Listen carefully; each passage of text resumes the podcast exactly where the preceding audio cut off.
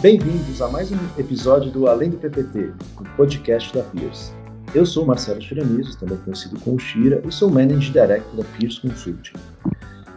Para falar desse assunto de hoje, trouxemos três grandes profissionais que entendem muito do tema. Primeiramente, estou aqui com Paulo Angeroni, ele é ex-Accenture e atualmente fundador e CEO da Zeta, Dados para Resultados. Bem-vindo, Paulo. Oi, Shira. Obrigado pelo convite. Estou bem feliz de estar com vocês. É, tive a oportunidade de trabalhar um bom tempo com consultoria. Nesse tempo inteiro, eu acabei entrando um pouco mais no mundo de dados, né, de analytics. E recentemente abri a minha empresa, a Zeta. É, a gente tem a oportunidade de fazer alguns trabalhos bem interessantes junto com consultorias como a de vocês. É, atualmente somos parceiros da Peers também e é um prazer estar com vocês aí. Espero poder contribuir de alguma forma. Ah, obrigado, Paulo. Também estou aqui com o Fernando Escobar, recém-promovido a Manager Direct da Peers. Tudo bem, Escobar? Legal, Shira, tudo ótimo. E você? Obrigado aí mais uma vez pelo convite e obrigado de participar de mais um podcast aqui da Peers. Legal. E também estamos aqui com Admar Neto, Associate Manager da Peers vocês devem lembrar dele do episódio do VCO com o Grupo Boticário. Bem-vindo, Edmar. Oi, Gira e todos, tudo bem? Obrigado pelo convite, muito, muito legal estar aqui novamente. Legal, obrigado. Bom, o tema de hoje é sobre estratégias de go-to-market. Quando a gente fala em go-to-market, no sentido mais amplo, a gente está falando dessas estratégias de crescimento de empresa, é, seja em mercados, né, em localidades, produtos ou serviços. Né? É, para falar um pouquinho mais sobre isso, vou chamar aqui primeiro o, o Escobar para tentar explicar para a gente quais são esses tipos de movimento que as empresas fazem para expandir seus negócios. Legal, Shira. Excelente pergunta. Eu acho que a primeira pergunta que a gente tem que ajudar o cliente a responder é o que ele gostaria com esse trabalho de go-to-market ou market entry. Tanto respondendo o que ou como. Quando eu falo o que ou como, o que é super importante aqui? Para a gente dar foco em todas as análises dali em diante. Então, se eu quero crescer com um produto, é crescer um produto aonde? É crescer com um serviço aonde? Então, substancialmente, é, é mais do que essencial a gente ter muito bem clara essa primeira key question. Dada essa primeira key question, aí a gente vai para o nosso método, que é para ajudar o cliente a destrinchar e avaliar se vale a pena ou não entrar com determinado produto, determinado serviço, em determinada geografia. E um ponto importantíssimo aqui é que não necessariamente a gente fala de GTM para ganhar novos mercados.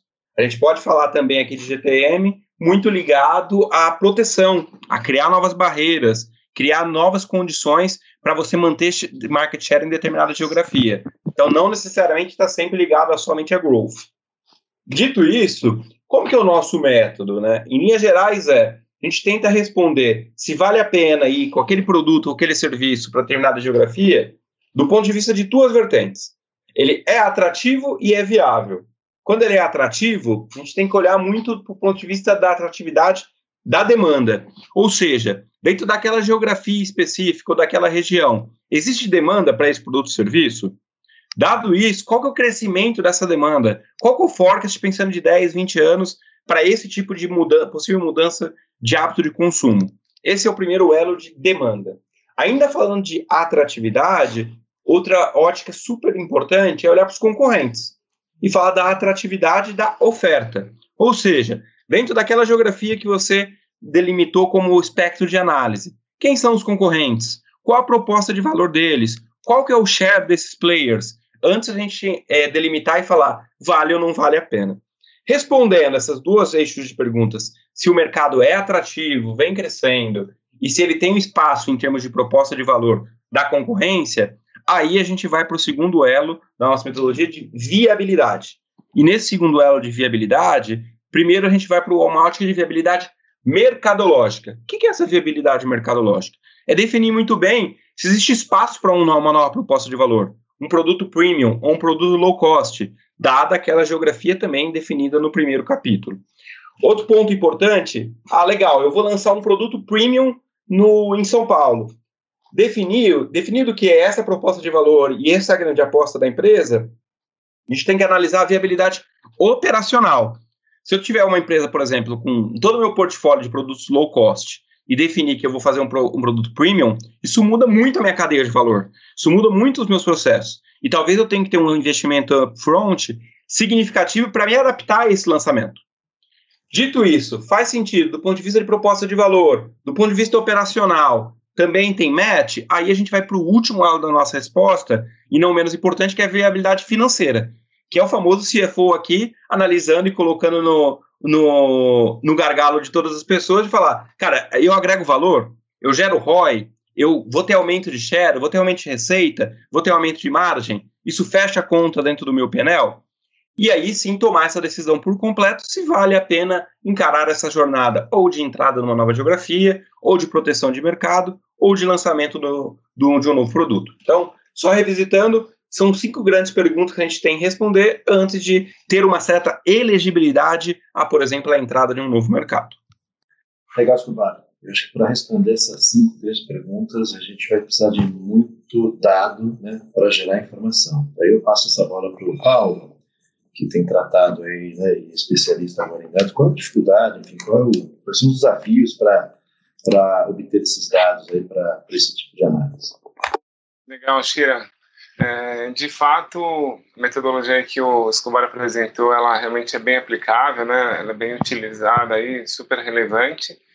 É, e a gente entra realmente com os dados para realmente responder e, de alguma forma, preencher todas as perguntas que, que é essa metodologia aí que vocês utilizam, né? Então, a primeira grande dificuldade, Shira, é o acesso à informação, tá? Então, hoje, por exemplo, é muito comum né, grandes consultorias é, utilizarem dados muito macros, né, dados superficiais, que te dão, por exemplo, o potencial de mercado no nível Brasil ou no nível por, né, por é, continentes, né, no máximo, às vezes, um nível por região, é, porém, na prática, o que você precisa fazer é ter um potencial de mercado, poxa, no nível de estado, no nível de município. É, é isso que vai fazer você tomar a decisão, por exemplo, de mudar ou não, entrar ou não numa nova geografia. Né? Então, é, o acesso à informação é bastante crítico. E aí, e aí, nesse sentido, você tem dois tipos de informação. Uma informação que a gente fala que ela é estruturada e uma informação não estruturada. É, uma informação estruturada, ela é uma informação que ela já está num formato de base de dados. Em geral, ela está ou não, ela está disponível, né, em algum site público. É, porém, essa informação estruturada, em algumas vezes, ela é muito, ela é muito grande, muito pesada e difícil de você processar. Né? Então, é, para você acessar, por exemplo, bases mais estruturadas, você deveria ter pelo menos grandes, uma ferramenta mais robusta e, e também um recurso especializado para processar essa informação. Do lado da informação não estruturada, é, aí nesse caso você tem alguns cientistas de dados, né, alguns especialistas que fazem, digamos assim, uma rotina de automação e de interpretação desses dados, né? E é isso que a gente tem feito aí junto com vocês, de pegar todas essas informações, sejam elas estruturadas e não estruturadas, colocar isso de uma forma estruturada, é, classificar essas informações, que aí a equipe de negócios da consultoria consegue interpretar a informação de uma forma muito mais aplicável, né? Porque o, acho que o grande desafio das empresas né, é realmente acessar a informação e usar essa informação no negócio, né? Porque muitas vezes você tem um analista ali de dados consumindo um monte de dados, etc., mas como que isso linka com a estratégia de negócio? Né? Então, digamos que é acessar a informação e interpretar ela do ponto de vista de negócio, Shira. Legal, Paulo. Você falou bastante sobre, sobre dados, né? E a gente quer transformar esses dados em informação. Enfim, qual que é, a, depois de, você citou um grande desafio de, de encontrar esses dados estruturados ou não estruturados, né?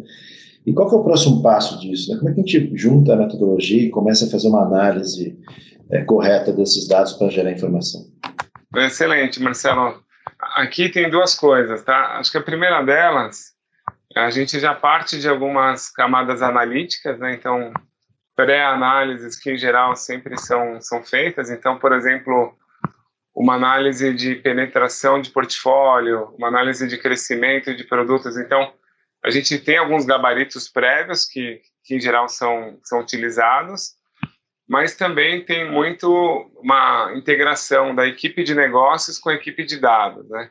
Então essa é a riqueza, né? Então é, vocês entram, por exemplo, com toda a parte de inteligência de negócio, com a necessidade do cliente, né? Então com uma visão super estratégica e o nosso time entra com toda a expertise técnica de levantar o dado e traduzir ele de uma forma que vocês consigam ler, ler essa informação e, e, linkar com a necessidade de negócio do projeto. Então, então aqui realmente existe uma é, você não consegue fazer isso sem negócio e você não consegue fazer isso sem expertise técnica. Né? É uma integração das duas frentes. Legal, Shira. Fazendo uma conexão aqui com o que o Paulo falou e com a metodologia, acho que os dados eles agregam muito, principalmente nas duas primeiras perguntas. Tanto no elo da demanda, quando a gente começa a falar de potencial de mercado, com a persona, qual que é o público-alvo que você quer atingir, desde qual é o sortimento de produtos que você quer ofertar naquela geografia, para depois, quando você vai discutir um elo de oferta, analisar seus concorrentes. Então, aí ah, eu tenho um mesmo sortimento em todas as praças no Brasil. Eu vou analisar, tem tecnologia muito avançada hoje para você analisar portfólio de outras empresas. E você chegar à conclusão de você tem um modelo one size fits all para o Brasil inteiro, e o Brasil é muito diferente em cada uma das regiões. Já seu concorrente B tem um sortimento muito específico de cada uma das regiões. O que vale aqui o ponto de atenção é uma possível revisão, por exemplo, de estratégia de portfólio, dado esse lançamento de produto. Eu acho que é isso que o dado mais agrega quando a gente fala de conexão, dados e metodologia. Escobar, posso só fazer um comentário legal? É, uma coisa que a gente vê também é que, tipicamente, o potencial de mercado que, que é utilizado, você tem um número macro e você tem várias premissas para chegar no micro, né, e tomar e em geral você toma uma decisão para o micro ali, né, do, de qual portfólio você vai entrar, qual geografia, etc, né? E acho que é assim um bom GTM ele deve ser bottom-up, né? Você deveria fazer os dados do micro para o macro, né? E aí sim você toma uma decisão estratégica no macro, mas mas você coletou, né? Você integrou dados, é, digamos assim, do mais do granular para o mais macro, né? Então acho que isso é bem importante. Legal. E a Admar acho que poderia comentar um pouco, fazendo um elo aí né, do que a gente tem de método, mais informações para cases práticos aí para a gente tentar exemplificar como é que isso é feito na prática. Legal, Shira. Acho que um case bem interessante que a gente já participou foi numa, numa das uma varejista nosso cliente, né? Acho que vareja aí um dos nossos carros-chefe, que fez uma aquisição de, de uma loja em determinado momento do tempo e percebeu que a partir de, das informações daquela loja, ela poderia tirar insights importantes para construir um novo modelo de loja. E aí a gente entrou com um projeto de GTM bem interessante de fazer essa avaliação dos dados dessa loja e entender, dada a geografia, como o Escobar comentou, onde que a gente tinha potencial de crescimento da rede é, melhorando modelos de loja atual. A gente fez todo um trabalho de avaliação de sortimento, o que, que a gente tinha de curva A numa loja que não tinha na outra, o que, que a gente tinha de curva B, C, modelo de precificação, modelo de atendimento, toda a questão de, de modelo de entrega para cliente, etc., e criou ali um novo modelo de loja, tá? E daí, dentro desse passo a passo, a gente fez também toda uma avaliação de viabilidade financeira, qual era o tamanho do risco dessa, dessa implantação, o que, que eu ia ter de incremento de estoque, onde que eu poderia, de fato, ali bater com a cara na parede para tomar essa decisão, construímos um piloto e hoje isso roda em quase 100% da rede, esse novo modelo, tá? dado o, o, o, incremento potencial de mais de 25% que a gente identificou de receita. Então, acho que é um case bem interessante, a gente percorreu todas as etapas, desde lá de, da avaliação dos dados, que nesse caso estava num nível, num nível mais micro, a gente olhando depois os dados de demanda das regiões, estabelecendo onde a gente tinha potencial, fazendo toda a análise de viabilidade, chegando num modelo ideal que parasse de pé, análise operacional, até a gente de fato traduzir isso no novo modelo. Então foi um case bem legal aí que a gente teve um resultado bem interessante. Boa. Acho que um link legal também, Shira, aqui é que após a implantação dessa loja, se tornou esse modelo novo de loja viável para uma expansão da rede para outras regiões. Porque esse novo modelo de loja, que é um modelo um pouco mais amplo, com sortimento mais é, robusto, mais interessante, permitiu que a empresa entrasse em outros mercados que ela não atuava naquele momento, dada a concorrência. E com isso, depois a gente fez todo um link operacional relacionado a isso, né, que entra bastante naquela parte de viabilidade operacional, de, putz, ok, eu preciso ampliar para outros, outros mercados, como que eu vou ter que fazer uma nova malha logística, um novo footprint para conseguir atender isso?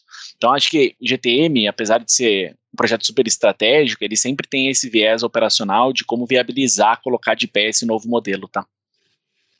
Acho que tem outro case bem legal aqui, é, que a gente fez um estudo de potencial de mercado bastante específico.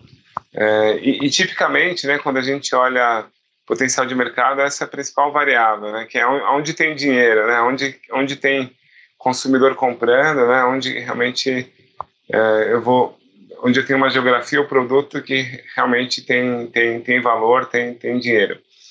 A gente precisava estimar o potencial de mercado de uma indústria, uma indústria bem específica, o mercado de tênis, e, e, aí juntamente aí com o pessoal de negócios, né, com o pessoal de dados, a gente criou uma metodologia para encontrar todas as empresas que tipicamente vendiam ou comercializavam né, é, artigos relacionados ao mundo de tênis. Né. Então a gente criou vários tipos de mecanismos para levantar esse tipo de informação e no final do dia, a equipe de negócio conseguiu estimar uma precisão bastante alta qual era o potencial de mercado desse segmento. E aí toda a estratégia de go-to-market foi muito mais precisa. Né? Então, hoje essa empresa está expandindo né, toda a operação, porque ela tem uma visibilidade muito maior tanto do seu mercado como dos seus concorrentes. Então, isso é algo que, que realmente a gente conseguiu usar dado para uma tomada de decisão bastante estratégica. Legal, eu acho que assim como tem case de sucesso, a gente tem aí case de mercado, a gente conhece muita, muita empresa que entrou no Brasil e rapidamente saiu, enfim, que certamente não foi bem assessorado, enfim, não teve um processo de análise muito bem feito para tomar essa decisão. Vocês podem comentar algum desses cases aí é, de mercado? Acho que um mercado bem interessante de se avaliar, Shira, é o mercado de migração de franquias americanas para o Brasil, né? Acho que recentemente a gente teve a saída do Wendy's, que é, para quem não conhece, uma franquia de uma hamburgueria americana, né? uma franquia de hambúrguer americana, que tem uma proposta de, de ser um pouco mais low cost, concorrente ali de McDonald's, etc., nos Estados Unidos, e ela veio para o Brasil com uma proposta super diferente. Né? Ela abriu um, um, restaurante bem grande ali na, na região da, da Vila Olímpia, aqui em São Paulo, é, e procurou fazer um atendimento um pouco mais fast casual ali, saindo um pouco desse mercado de fast food. Então, com é, atendente, com garçom, com garfo, faca, enfim, fez um, modelo um pouco diferente do que era o habitual dela nos Estados Unidos. E ela abriu três grandes lojas, uma aqui, uma na região de Alphaville e uma lá em Brasília. E ela rapidamente acabou saindo do Brasil, tá? Ela entrou no Brasil acho que em 2016 e acabou saindo. Acho que aqui vale a pena a gente começar a pensar um pouco se a avaliação que foi feita do mercado foi uma avaliação correta, né? Se ela não tinha um potencial maior trazendo o modelo atual, que eles já operam nos Estados Unidos, dado que São Paulo já é um mercado super explorado por, rede, por, por, por hamburguerias, vai, digamos assim, gourmet, que já tem esse mercado bastante saturado, e em contrapartida, a Wendy's já tem essa popularidade frente, frente ao mercado com relação a esse fast food. Então, obviamente, a gente não sabe todas as razões da saída deles do Brasil, mas eu acho que é, é um ponto interessante, né? Ok, entendemos que eles se adaptaram, mas será que foi uma adaptação correta? Em contrapartida, a gente já tem casos de, de outros fast foods americanos que eles vêm para o Brasil tentando trazer a mesma proposta de valor e acabam não se adaptando. Não sei se, se, todos conhecem, mas uh, uma das franquias bem famosas nos Estados Unidos chama Dunkin' Donuts, que ela vende a famosa rosquinha americana. Eles ficaram no Brasil por quase 21 anos, com mais ou menos 60 lojas, mas não diversificaram o cardápio, trouxeram um cardápio super parecido com o cardápio a, americano, depois, com o tempo, eles até tentaram incorporar um pouco um modelo de café brasileiro, mas no fim do dia acabou não dando certo e depois de um bom tempo, apesar de ter ficado um bom tempo no Brasil, acabou fechando todas as lojas, né? Acho que esses cases americanos eles são, são interessantes porque é um case de, de, de adaptação, de como eu vou operacionalizar isso, bem possivelmente eles vão ter que montar toda uma cadeia nova de fornecedores, uma cadeia nova logística para entregar nesses restaurantes, etc. E também toda essa parte de avaliação de cliente, de público, que o público brasileiro é de fato bem diferente no consumo do que o americano nesses, nesses quesitos alimentícios. Né? Legal, pessoal. E seguindo essa linha, é, não necessariamente um caso de insucesso, é um caso que acaba sendo implementado, como são os exemplos que o Admar trouxe aqui. tem um exemplo bem legal que em tempo de projeto a gente consegue ter esse tipo de decisão e aí definir por não seguir com o investimento. Um exemplo que eu passei alguns anos atrás, é, um grande grupo de executivos teve uma ideia com o que é o nosso Uber de hoje em dia. E lá atrás é, tinha demanda, tinha um alto posicionamento perante a oferta, então tinha espaço para dar, dar, uma oferta diferenciada, dado que a demanda esperava esse tipo de serviço e não aguentava mais os taxistas. Porém, a gente viu que a proposta de valor tinha muito espaço em termos de viabilidade mercadológica. Então, se eu ofertasse esse tipo de serviço, no dia seguinte eu ia angariar novos clientes, com grande possibilidade de escalabilidade do modelo, o que é lindo, pensando no modelo GTM. Só que a gente parou na Noelo da viabilidade operacional que na época, inclusive, continua essa legislação vigente com algumas é, restrições estaduais, que só poderia é, transportar passageiros veículos com a placa vermelha, o que no período era restrito e unilateral somente para táxis. E aí, dentro, dentro desse período, dentro dessa análise, esse possível investidor quis não brigar com órgãos governamentais e desistir dessa ideia, o que hoje a gente viu com um grande potencial de mercado, que é a ideia do Uber. Então, tem demanda, tinha posicionamento claro perante oferta, tinha viabilidade mercadológica, porém, do ponto de vista dado uma restrição operacional, eles desistiram desse investimento maior, dado essa possível briga política que poderia causar um grande estresse dentro da comunidade, dentro desse grupo de executivos.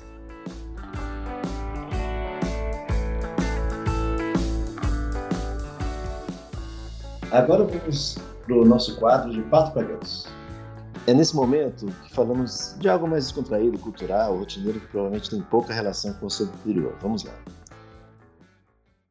Pergunta que eu faço, principalmente para o Paulo da Zeta, né, que trata de dados. Em tempos de futebol, né, de busca por títulos, de campeão de Libertadores, enfim, como é que os dados hoje estão ajudando os times de futebol né, a vencerem as competições? Pô, Marcelo, espero que a gente não fale só de time, né? Vamos falar da análise em si, que fica mais fácil. é, pô, tem, tem várias formas, né? Acho que tem um lado comercial, né, de você entender melhor o, o consumidor, o torcedor. Acho que hoje tem alguns clubes que estão começando a fazer coisas legais de leitura de mídias sociais, né, leitura de dados públicos para entender, poxa, qual que é o é, qual, qual que é o estado do time, se os torcedores estão felizes ou não, medir audiência, né? Então, hoje, hoje é, é, até mais preciso você medir audiência via mídias sociais do que, às vezes, mídias é, tradicionais, né? Formatos tradicionais. Então, acho que esse é um lado legal. Acho que é, o dado, eu, né, eu venho do, tem um pressuposto que para mim o dado não mente, né? O dado é dado, então cada um com seu time favorito, mas eu, eu acredito nas estatísticas, quem, é o, quem são os times favoritos. mas, mas tem um lado também mais operacional, né? Digamos assim, de como entregar melhores resultados, que eu acho que aqui ainda é um, onde tem um gap maior, né? Onde aí realmente acho que tem é, é bastante claro aí que alguns países como os Estados Unidos, né, futebol americano extrai muito mais informação do que o, do, do, que o futebol brasileiro, por exemplo. Mas, mas é uma avenida aí. Eu queria ouvir vocês também. Eu sou, confesso que sou, esse conhecimento é muito mais pelo lado do, de torcedor do que pelo lado profissional. É, se você tivesse feito uma análise, você, pelos dados e principalmente das mídias sociais, você saberia que o Diniz iria cair, né? Com certeza. é, mas, acho, mas eu acho que um ponto legal aqui é, é, a gente ver, por exemplo, movimentos empresariais nesse sentido, né? Em 2015, a SAP, por exemplo, lançou uma plataforma só para controlar desempenho de atletas no mundo do futebol, chama SAP Sports One, para quem não conhece. É, foi uma plataforma que, inclusive, dizem que, que, é um dos softwares que ajudou lá a Alemanha a ganhar da gente, um pouco antes na versão beta. É, mas é, um, é uma plataforma super famosa que a SAP lançou nesse sentido. Né? É, eu, como um amante do esporte, eu, eu já estudei alguns livros de análise numéricas relacionadas a futebol. Né? Tem um livro bem famoso que chama Números do Jogo, que ele mostra como hoje os clubes controlam, inclusive, é, laterais, escanteios e tudo mais, para avaliar onde que tem os potenciais gaps dos, dos adversários, enfim, utilizando dados para fazer análises é, nesse sentido, né? E acho que um ponto legal, assim, também de relação a números, é que os números não mentem, né? Alguns times continuam, independente de, do, dos acontecimentos, alguns times continuam tendo mais títulos que outros, né, Shiro? E outros estão há bom tempo na fila, aliás, né? Tem muita informação aí para ter histórico de, de, insucessos, né? Que poderiam ser utilizados para né, reverter esse jogo. Mas é isso aí. O importante é que, que a, a, a, equipe é, Alviverde, de análise Alviverde, está fazendo o seu trabalho muito bem feito. É, do meu lado aqui, sinceramente, não tenho muito a celebrar. Com um bom São Paulino, os dados até jogam a nosso favor, com 60%, 70% de posse de bola, 20 chutes ao gol, em média em cada partida, porém a gente não consegue converter isso em bons resultados e conseguimos ter o, a, o grande feito de perder esse título mais ganho da história do Campeonato Brasileiro. Infelizmente, para o São Paulo, os dados não jogaram muito a nosso favor, mas com certeza a gente sabe muito a importância deles, mas para o São Paulo, infelizmente, a gente não soube usar da melhor maneira. Eu diria aí da, do ponto de vista técnico, né, que você pode ter o melhor dado e tal, né, mas se você não tem ali um bom consultor para finalizar, você não, você não é campeão, né? Então, deixaria essa analogia aí, né? Boa, Paulinho, muito bom. É isso aí, é isso aí. Bom, chegamos ao final de mais um episódio do podcast Além do PPT, produzido pela equipe da Peers Consulting. Hoje nós falamos sobre a estratégia de go-to-market, a estratégia de planejar, lançar novos produtos e serviços, de buscar novos mercados e citamos a importância da utilização de dados para essas tomadas de decisão. Agradeço a participação do nosso convidado e super parceiro da PIS, Paulo Girani, de Escobar e Edmar, por mais uma participação. Obrigado, Shira. Obrigado, sempre um prazer participar com vocês. Obrigado, Shira. É um prazer estar com vocês também. Aprendi muito. Obrigado, Shira. Foi bem legal novamente participar aqui do podcast. Agradeço todos os nossos ouvintes que ouviram esse podcast até o final. Em breve teremos um e-book sobre esse tema para maior profundidade. Não perca. E até a próxima, pessoal.